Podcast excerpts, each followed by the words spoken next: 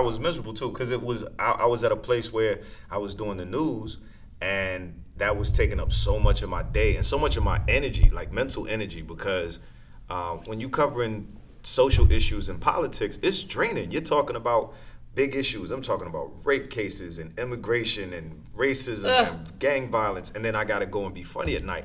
And a lot of nights I would get off work and just not have it in me to go do anything. Uh, and then I looked up one day, I was like, shit, I haven't hit a stage in like three months.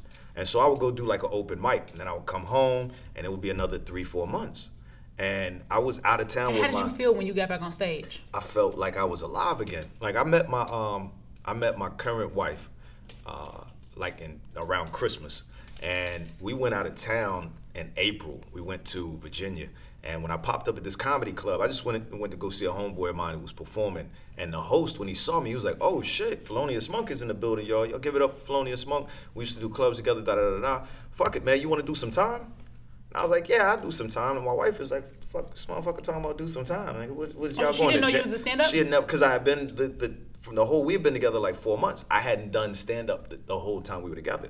Oh, wow. So when I pop up on stage, she's like, "Yo, you you're good at that." I was like, "Yeah, I'm alright." She was like, "Nah, what the fuck? You don't do like you don't perform regularly?" I was like, "Nah, I taking some time off." And then right around that time, me and Dave started to uh, put together our Blips to Life thing. And you know, it turned into me getting back into going on stage regularly. But See, that's crazy after those eight me. months, I was I didn't realize how much I was missing. And that's the thing, like when you take off, you can numb yourself to it, right? You can feel like, ah, it's okay. But when you get back on stage, you realize, man, I haven't been happy in eight months. I'm just going through the motions. I can't do it anymore. I've done it once and I didn't learn whatever fucking lesson it was they wanted me to learn from not doing stand up. So nah, I couldn't. Don't do stand fuck y'all. Sometimes there's just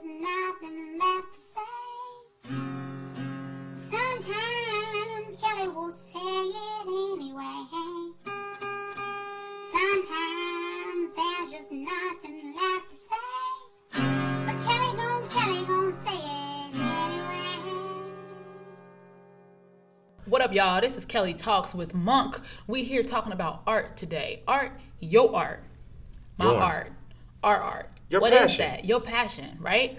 So I had a conversation with my therapist um, yesterday, and she said to me, "Have you thought about stopping stand up?" Now I've been a stand up for going on 11 years now. It'll be 11 years in June. Um, and the only time I've ever stopped was when I had my daughter, but I didn't really stop because I I gave birth to her and then was on stage within a with probably within three weeks of having given birth, and then was on stage every weekend when she was in the hospital. So it really wasn't a stop. Yeah.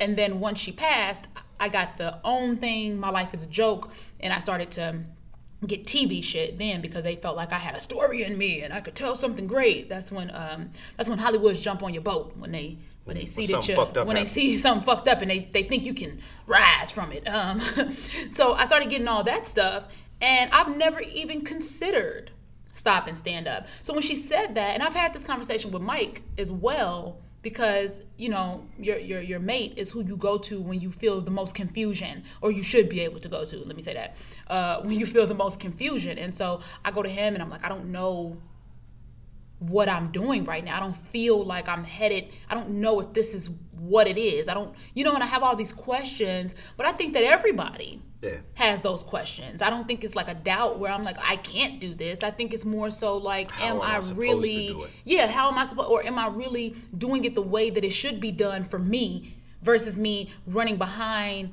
quote unquote, the way to do it? changing chasing the laugh. So there's when I when I first started, I started in all black rooms, and I wanted to Mm, me do too. the same material that I'm doing now. That's different. And it was bombing.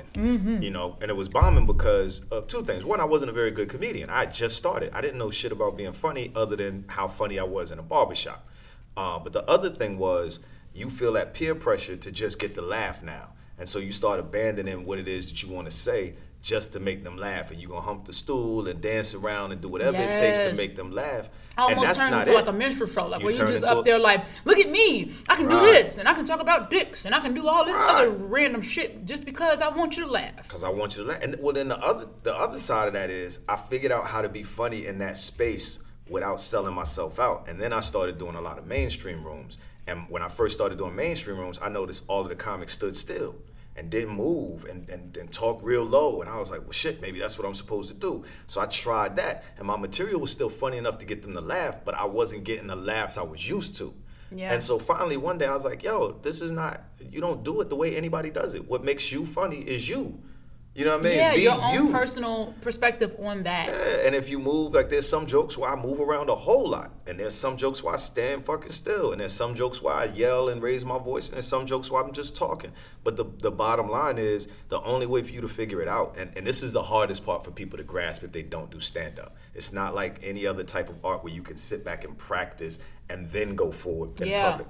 Stand up, you have to go on stage. You have to. You can't figure the jokes out, even if you write them a million times, a million different ways. They're ways. not gonna come out like that. You can't figure out which way they work the best until you go on stage And perform 'em. And if you know, for me, it was I want to be able to say something in my jokes, but not be preachy. The only way to figure out that balance was to actually go on stage and tell a joke like Negrophobia, which is about statistics and, and rape, you know, uh, murder rates and all of this shit, which sounds even in conversation like nigga, don't nobody want to hear that shit. But if you ever see the joke, It's funny. that motherfucker seen it. works. And so it came, but the only way that happened, I've been doing that joke for eight months before it really worked the way I wanted it to. Right. It, it had worked before. I've done it in fucking auditions for JFL and, and, and NBC. I've done it the old way and people laughed. But the way I do it now is so much better because the laughs are consistent and the point never changes. and you got to keep working. Yeah, But I, I have to material that I know is gonna work no matter what. Even if I Right. change up, even if I change up where I place it in the lineup, because I do that a lot. Mm-hmm. I've had so many people, and excuse me, I'm eating a Kit Kat, y'all. Uh, so I might, Healthy eating. my bad. Just Um, call it uh, you eat, know what? Eat clean, train dirty. I do I do eat clean sometimes, but today today I wanted that damn Kit Kat. It was looking at me, I was looking at it. We had a connection. Um, but yo yo, I've had people come up to me and say, I've seen that joke a million times, and it is so funny. And I've seen you a million times, and even when you're talking about the same thing, it's a different. a if it's a different different experience for me, and that's because I usually don't put jokes in a. I don't have a set per se. I have jokes that I like, and when I'm going on stage, if I'm talking about a particular topic, then I'll take those jokes and I'll call upon the jokes that I know will be fitting to this particular topic or delivery I'm trying to give in this moment. But I don't sit and try to figure out Nah. how to, you know what I mean? Like I don't the thing spend is, all if you're gonna do a set, if you're gonna have like if you're if you're preparing for an hour that you're gonna record, not for an album necessarily, but for TV, for example, if that's what you're preparing for, then you still need to go and work material out. You don't go and work your whole hour out at a time. You don't even work it out in 10, 15 minute chunks. You work all of the jokes out. You find the best hours worth of jokes, and then you find a way to put them in the order that you need to to make this show work. Did you see the Carmichael special? Yeah. I didn't see that, but There's um, a, a lot of debate. there's a lot of yeah. I so I am the guy who liked the special, and I don't know how many of us there are. It's not maybe not as many as I thought it was when I saw it. But the reason I liked it was because it was exactly that process I was just talking about. It wasn't necessarily a polished special. He's acknowledged that a lot of that material, with the first time he did it, was that night, which is completely unusual for a special, but it's completely normal for a stand-up comedy. To for a stand up, yes. And so for, for me as a stand-up, So it's the real process. It's the real process. And what I saw was, and he, what was it called? Uh, Night at the Store or something. That it was like one guy going out one night and doing stand-up the way that we do stand-up. So that I liked it from that standpoint. I get people saying, "Oh, this joke wasn't funny. That joke wasn't funny." I've done that on a number of occasions where I've had an hour where the hour was solid itself, but there was several parts of it that weren't good. Now for me, because I'm a, a perfectionist, if I were to record it, I would want my hour to be perfect all the way through. I would want every joke to hit. the way you wanted to hit. Yeah. But I think that as far as personalities, and he's a perfect example. He did our, uh, me and Dave used to have a podcast called Blips to Life. He did our podcast once, and we discussed stand up. And he said, whoever's telling you how to do it is telling you how they want to do it yeah. do it your way. There's no there's no rhyme or reason to this shit when being funny. So when you go on, you're not trying to be the next Eddie Murphy or the next Richard Pryor, or the next Chris Rock, or the next Dave Chappelle. You're trying to be you, and you can't be you by following their footprints. You That's what I've to do it always admi- admired about Carmichael. I met him one time in LA with Tiffany, and we walked into the Laugh Factory. He was standing, you know, and in LA they have a, a, a habit of telling people your credits as they introduce you, right? Yeah. So, hey, this is Kelly from Last Comic Stand, and this is, so you know what I'm saying? This is Felonious Munk from The Night Show, right? This is what they do, and it's it's so irritating. And I'm seeing this dude leaning there, and he's like, hey, how you doing? He was super cordial, super cool, Very laid back. and didn't even talk anything about comedy or what was going on. They were talking about another conversation. I think he was talking to the bouncer at the time. And we were just powwowing about a little bit of nothing.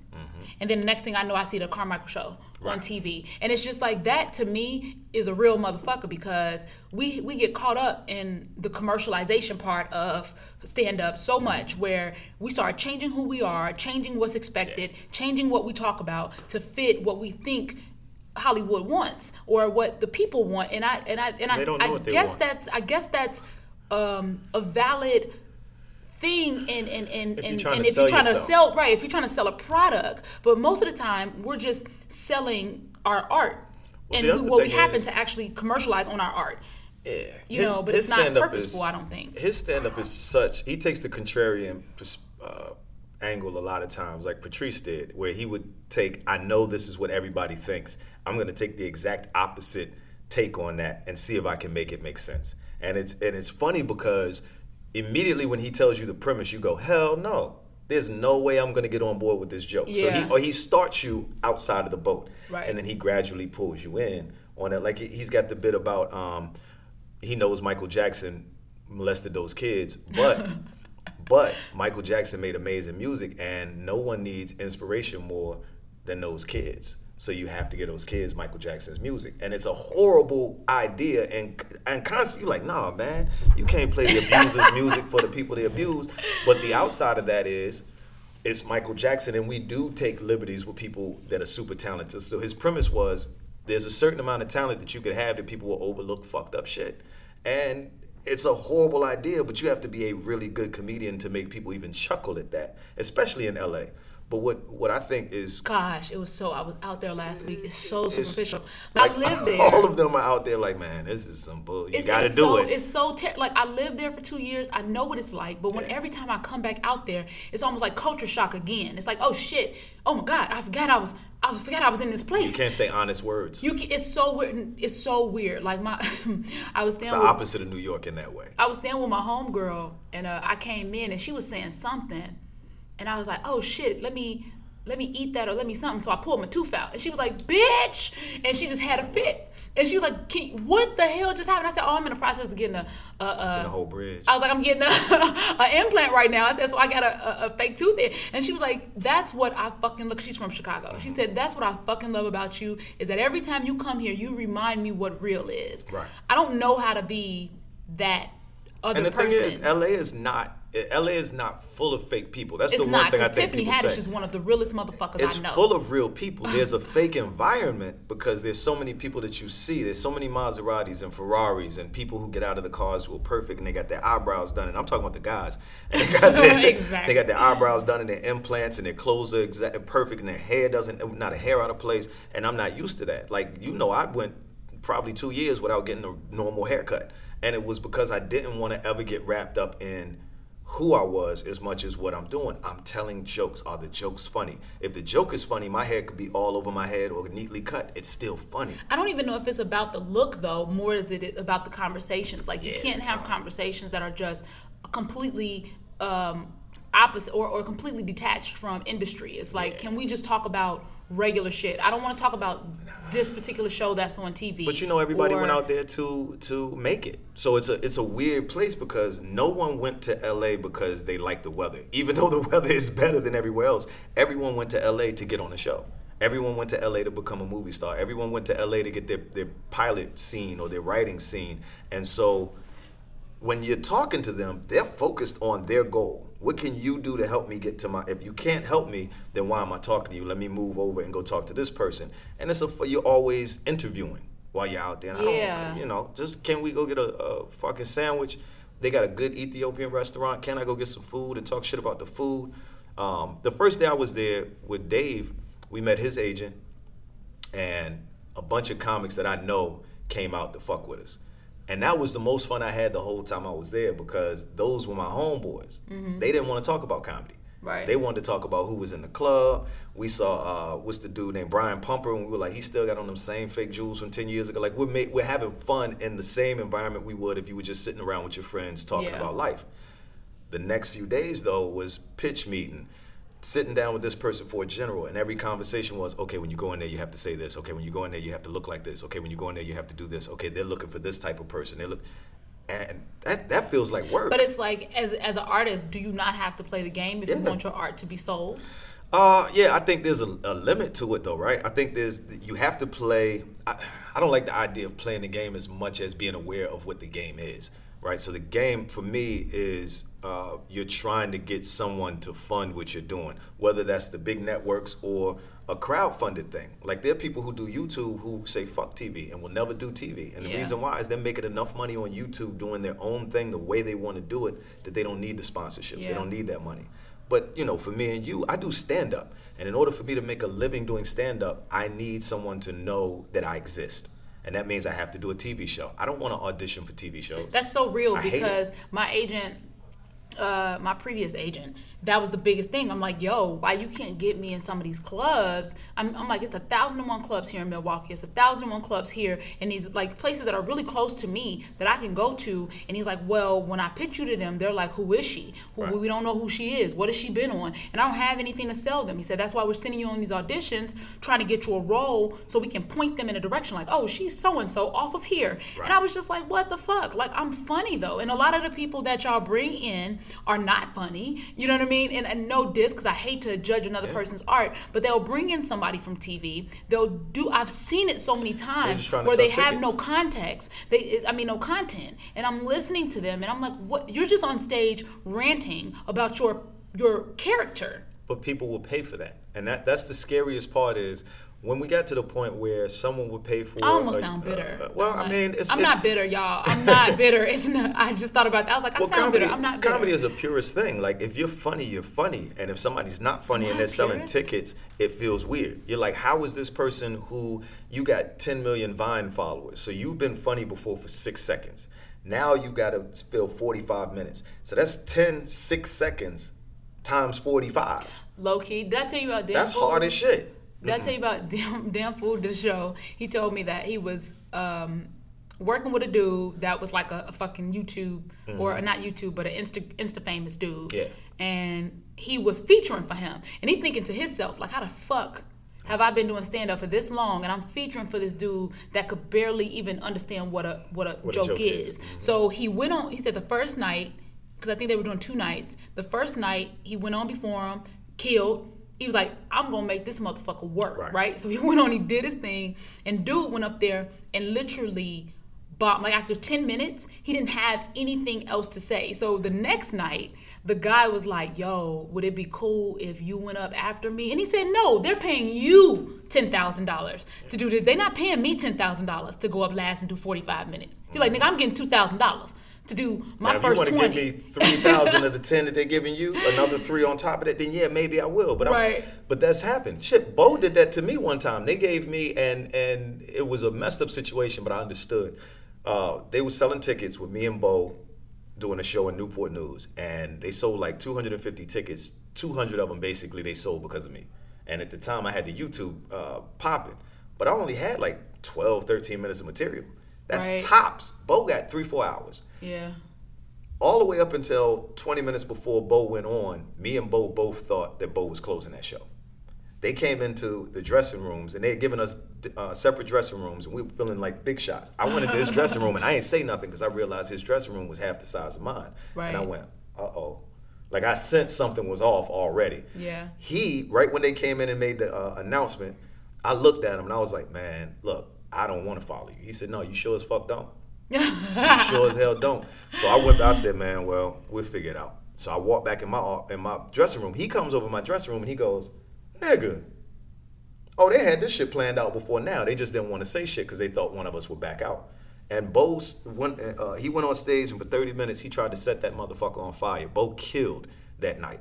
Uh, and I remember going up behind him like I can't follow this dude, so I just did what I did. I didn't try. I didn't think about him being better than me or what his set was. I just did what I thought I could do, and I got through it. Yeah. But the thing is, I could sell tickets. I understood then how bullshit the industry was. Yeah. Right. I understood then that even though it benefited me, that the industry only cares about who can put asses in seats. They don't care about what's funny. They don't care about who's good. They don't care about who's who can put a joke together. They don't care about the quality of the product. The only thing they care about is can I get 300 people in these 300 seats. And That's so fucked up though because it, it, it gives a reputation for you, right? So now you Bo goes up, he kills. Then you come behind him, you're not as funny. Even if you are funny, Mm-hmm. Right, they as remember him Bo because this nigga is killing was- the game. he murdered it, right. and so then you go up, and then afterwards they're like, "Damn." Old dude from the nightly show ain't that funny. That's he's not make- that that's good. exact- He's not, you know, I and that's their impression of him. After you. that night, I, uh, when people would ask me to headline, I would turn them down. And I needed the money bad as a motherfucker. But I also knew that I planned on being a comic forever. And I didn't want to burn my bridges back then. Yeah. Right? Like if I had gone up and I'm doing hours and hours and I really don't have an hour, most of it's crowd work, even if I'm selling out, I can't get those people to come back and see me again. Yeah. But if if we put something together where they said, "Hey, can you come and do an hour?" and I said, "I tell you what I can do. Can I bring friends?" They say, "Yeah," and I said, "Okay, cool. I'm gonna host it, and I'm gonna put up my, you know, what I mean, the funniest people I have, and the show is gonna be me hosting. I'm gonna do my little ten up front, and I'm gonna be funny as fuck for ten minutes. You're gonna remember that, and then in between comics, I'm gonna be like, "Yo, keep it up, baby. We having a good time." Da-da-da. You're not gonna forget me now, because I haven't had a bad set, and I did. I, I gave you the benefit of bringing other good comics with me. That was a great. That That's was the great only way to do it. If you headline, though, you that. fucked yeah. it up. Yeah. Um, but yeah, I mean, comedy is not one of those things. Hosting where, used to be the, the person they came to see. It used to be the MC. and that was a brilliant move because the host could put together a great show with somebody who had more material than him, even if he was more popular. Yeah. Now they wanted to save money, so they like, nah, we going we want to pay you to draw, and we want to pay you to headline. That's cool, but you got to have that type of material. There's too many motherfuckers out there that's like, I'm a headliner, and they got 25 minutes of good material. Yeah. And and it's not you know and they like yeah I can do 45 sure you can do 45 but, But do you have 45, 45? minutes of good material Yeah. and if you have 30 minutes of good material then you're a feature if even if the feature only has to do 20 you only have 30 minutes b if you're going to do 45 you need to have an hour if you're going to do an hour you need to have an hour 15 an hour and a half and that's just because some shit you're gonna try one night and you're gonna look out in the audience and they're gonna be like, nope. I saw Mike Samp, who to me is one of the funniest He's so motherfuckers funny. in Chicago, period. And he's in this real cool place where he's getting a lot more work on the north side. They're starting to acknowledge that he's funny. But he's also in that place where he's starting to he's gotta figure out for himself what he can and can't do in these different rooms. Mm-hmm. So the, uh, last night I saw him do this joke, which is funny as shit to What me What was he at last night? uh, Laugh Factory. Oh. And he's got that bit about the dude in the wheelchair when he was in special ed. That's a funny ass joke. But somewhere in this particular crowd, they saw saw wheelchair and felt like he was joking people in with disabilities. And they just got quiet. And he had them laughing before that, and he got them back after that. But I watched it like, oh, y'all not on board because he said that. The shit's funny as And a he's killed that joke there before. I though. seen so him it kill just that joke. depend- It was that depends on the particular crowd, Yeah. right? So it's it's a matter of if you have if you got enough material, like Samp has enough material, he could throw that joke out the window, never do it again at the Laugh Factory, and still have enough time to go. But there are a lot of people if they if that joke doesn't work for them, they don't have a replacement. Yeah. Like if they tell me you're doing uh, 20 on this first show and you're doing the second show, you can't do any of that same material. Okay. Right. All that's, right. that's happened too before. but it was like, don't repeat material. Yeah. That's you got to come with a fresh. You know, it's so interesting though because this art is it's like when I think about you know Mike, and I know that he only has my best interest at heart, right? And I think about my therapist, and they're telling me to step away from it, and I'm like, how can that even almost remotely benefit me? like I can't even imagine I, I don't think stepping away where it would benefit me in a way that I would feel good about it. I feel like that would, if anything, is going to bring a lot of anger and frustration Right. in my house, and, and I'm going to feel, So you're fixing one You problem know, by creating another. one. yeah, it's like I don't, I don't get it. And and the other thing is, I don't think people realize when you say I'm confused, that's not a negative. Yeah, it's just like, Like, I'm uncertain I'm of uncertain. what of what's happening right now in this very moment. Like I have all these different things going on, right? You got a podcast. Right. I'm doing a two queens one mic with Brandy. You know, on the stage. Where's my focus? Right, the, the fucking house team at Second City, right? Writing a fucking book, right? Doing all these different things, and I feel like I'm spreading myself thin Right. with all of these different projects. And if we'll be honest, And- any one of them can be cut except stand up. Like that's how my right? mind It's works. like yeah. Remember me and Dave were doing uh, like five different shows a month. At one point, it was Yeah, like we had a weekly shit. No, we weren't. We were killing ourselves. Yeah. It seemed like we were like from the outside looking in. It's like, God damn, they everywhere. They got the weekly show here. They got a monthly show here. They they doing a show here at the gallery. They got these shows as pop up shows. They doing it. But what was happening was we were spending more time promoting than we were Creating. creating. Yeah. And it was killing me. And I would tell Dave, like, yo, man, I can't, I'm not doing that shit, man. You want me to promote a show for Friday in one part of town, and then we have another show on Saturday. And one of those shows is gonna pop, one of them's not. That's just how it works. It is so interesting that I can make that decision in regards to other things because I had a conversation with one of my partners at, on a project and she wanted to do this huge conference and this other shit for mm-hmm. women and all in comedy and stuff and I was like you know and then the time frame she gave me to me was just unrealistic. And I was like I'm gonna be honest with you. I said do. I don't want to put myself on a project that I'm gonna leave you doing the majority of the work. I said and not only that I feel like we can build to a point where we can create create a good product and then have other people that market it and other people that set it up and other people that do all the back end work so all we have to do mm-hmm. is create. create. content well, that's what we are. And that's the part that, you know, but we get stuck in doing all the other shit especially and, and, and this isn't to make this weird but especially black artists because we don't a lot of times know how to connect with management we don't know how Yeah. to start and second management sometimes doesn't recognize what we do because it doesn't look like everything else they've seen and so until it, something like this pops then they're like, oh, that shit does work. Like you look at Atlanta and Blackish and all of these shows. For years and years, we were told that diverse shows and shows with black lead and insecure. We were told that all of these black shows with diverse casts and black leads wouldn't cross over into the mainstream. And then they just recently found out. They just did a poll, and all of those shows, the majority of their viewers are not black. And I so they're like, oh. We can get white people to watch black shows, and black people have been like, they've been fucking with us. But white people have always fucked with us. It was the networks that didn't believe they would, and it's the Mm-hmm. same thing with uh, some managers. They'll come and see you kill at jokes and notes, and they'll go, "That's not going to But that's a black mainstream." audience. right? That's not going to work on a mainstream Yeah. stage. And then you take a damn fool who I've seen destroy every. I've never seen damn fool. Damn Fool is amazing. I've never seen him bomb. And we brought him to the Laugh Factory. It was maybe he's done the Laugh Factory maybe four or five times, but this was he hadn't done it in a couple years. The majority of the audience was white, and when I say he destroyed to the point where the dude who was headlining behind him was pacing. He Back was forth. He was like, "Yo, who the fuck?" And this was with dude, one of Chicago's finest, who was uncut. He was like, "Who the fuck is this dude?" Because he doesn't ever come on the North Side, right?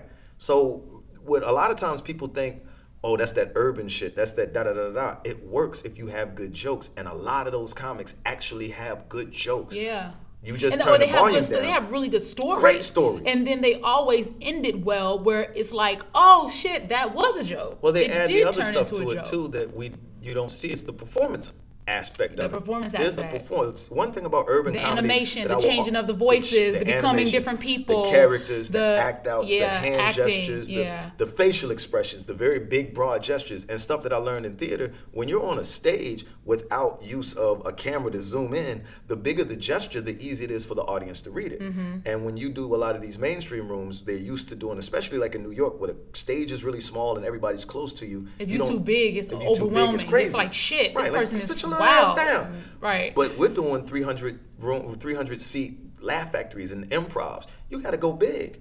And they're used to the urban comics here are used to doing jokes and notes where if you don't go big, no, the people in the back can't see you. That's true. So when they come to the Laugh Factory, a lot of these comics, if the house ain't full, they don't know how to kill. I've seen Dan Fool murder a, a mid-sized crowd. So you know, a lot of managers and agents, I think, don't know how to read that. It's not that they don't think it's funny; they don't know how to package that so that networks and comedy clubs will agree to do it. But Dan Fool has been murdering everywhere, and it's a lot of comics like him. Samp is starting to get on. I feel too that we we sometimes as artists don't have uh, like me, right? Where I'm saying I'm a little bit confused about this. What do I have? If you don't understand exactly what it is you want and exactly what direction you want to go in, you can't expect management Mm-hmm. Right. to support your ideas. Yeah. And if they get on board and they start pushing you and pulling you in a different direction, and you just want to be seen, you're gonna go in those directions and not find necessarily yourself or happiness. You'll just find that that the the monetary benefits that come along with it. But and that's why I think I struggle. It's like I don't want to be, you know, pulled and pushed to be this or to be that. I want to follow my heart with my with my art. I want to follow what it is that I am passionate about and the things that I like to talk about. And the thing, you know, even as a comic, I'm not always funny. I talk about very dramatic, hard shit. And I do that on stage and I do that on my podcast and I do that in my writings because that's what I know. That's what that's what humans are, and I think this the problem is for a lot of comics is we we think we have to be funny all, All the the time, time, and you don't. And and but the other thing I've learned this in the last twelve months, a lot of stuff that I said I don't want to do that because it's not towards my goal. Right, my mm-hmm. goal is to be funny for an hour and a half because I only need an hour of it. And once I burn that hour for a stand-up special, I still got 30 minutes to build my next hour. That's Yeah. my thought. Then I realized because they tried to get me to do a theatrical here, I was like, I don't want to do a theatrical, and then I end up doing Black Side of the Moon, which turned out to be amazing. Great. But it also taught me how to write, work with a cast, um, find find myself on stage to understand how the, the audience sees me. So I learned a lot from this thing that I would have never done before. Right, so now I'm writing a one man play. Again, something I was like, man, what the fuck would I be writing a play for? I could use that time to work on my hour. But in the process of doing that, I've had to tell some stories that I haven't told before, and I'm like, oh shit, I forgot all about the dude hollering up the other dude's ass. Yeah. I didn't, I didn't even remember that one. And so, in the process of telling these stories for a stage play, stuff that I never would have thought should fit in my stand up is in my stand up. Mm-hmm. Same thing with acting. I was like, why would I? Why do you keep sending me on these dramatic? Acting roles. I'm not going headline fucking improv somewhere because they saw me on NYPD Blue, motherfucker. Right. But then I realized that in the process of me doing, taking these acting lessons and learning how to create this thread where I don't break con- eye contact with this person even after I stop talking. So now I'm getting an emotion from this person. Now they're understanding what I'm saying, and I don't have to go big. It's all in my eyes. I can learn how to do that with the audience. So all of these things that I don't, like you said, they're still pulling me in a bunch of different directions that don't seem like they have anything to do with my goal. But it all connects. But it all connects. Yeah. It all connects. It, in the end, eventually, before you die. And I feel like it's easier to be dramatic and come back and be funny Yeah. than it is to only feel like you have to be funny and then try to switch that and be dramatic. Well, people say that comedy is just drama well disguised. Yeah. Because if you think about the funniest comedy, there's some pain in it. There's some type of story in it. Even in your, uh, your best bit, if you take your best bit and strip away the punchlines, it's still a story. If I strip away Negrophobia, if I strip away all of the funny parts of Negrophobia, there's still a point to it. If I strip away all of the funny and punchlines from the Skittles bit, there's still a point to that. If I strip away the spanking, all of the funny parts from the spanking bit, there's still a point there. So all I've done is take these three points that I wanted to make about these three ideas and tell you this is my take on spanking. This is my take on people being afraid of gay people. This is my take on black on black crime. Mm-hmm. I took those three takes and made them really, really funny. But my take is still in it. And so that's what drama is to me. It's like, t- to me, drama is really easier than stand up. Way easier. Because you felt all of these emotions. You've been hurt before. You've been upset before. You've been nervous before. You've been angry before. You felt all of those things. And you need all of And you need those 'em. in order to empower a character. And you don't have in to make order anybody to empower laugh it. comedy. All of it, yeah. Man, that was a good combo. Dipset. Um, um, good luck out here to all the artists that's trying to figure it out. I don't think it's ever going to be a time where we're not trying to figure it out, even when we have the monetary benefits of it all and, and we've published a few it out, books and we've done a few. Like, I don't think that even some of the most um, some of the biggest artists that we value and we look up to have it figured out. I think it's always a, a search. But all right, as Kelly talks with Munk, um, we out. We'll see you guys next week. Burp.